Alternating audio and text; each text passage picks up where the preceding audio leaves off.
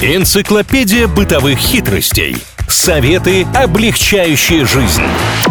Великий упроститель на правильном радио.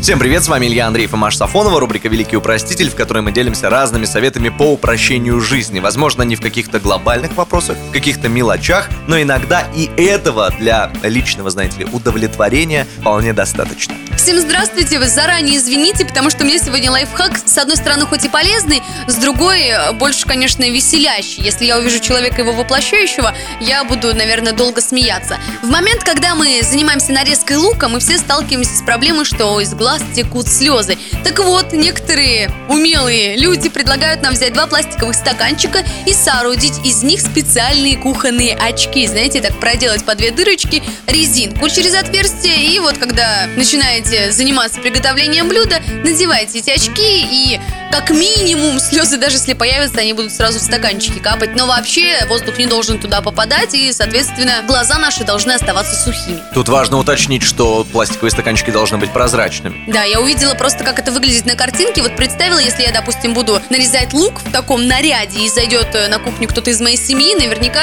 возникнет парочка вопросов. Мне кажется, такие советы родились в процессе нашего долгого пребывания дома. Люди уже не знали, что делать, и они подумали, как бы разнообразить резку лука. Пойду-ка я потрачу время, возьму стаканчики, проделаю дырочки, натяну резинку, сделаю из этого очки. С другой стороны, таким образом можно потратить время с ребенком, например. Сделать из этого какой-то развлекательный процесс совместного творчества и труда. Да вообще классная идея, берите на заметку, и тогда процесс готовки станет намного интереснее. Я про детей не просто так заговорил, не то чтобы они прям у меня в голове круглосуточно, нет, вот просто перед глазами еще один лайфхак, который касается маленьких жителей нашей планеты. Молодая мама пишет: если у вас маленький ребенок и он не засыпает без тепла ваших рук, а вам надо отлучиться хотя бы на мгновение, поможет обычная перчатка и теплый рис. Нужно засыпать рис в перчатку, аккуратно положить на ваше чадо. И, может быть, вот, кстати, здесь подчеркивается, что это не сто процентов решит ваши проблемы. Может быть, какое-то время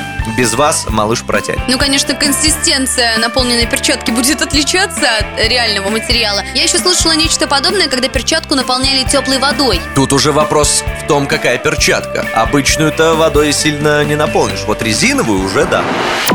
Великий упроститель на правильном радио.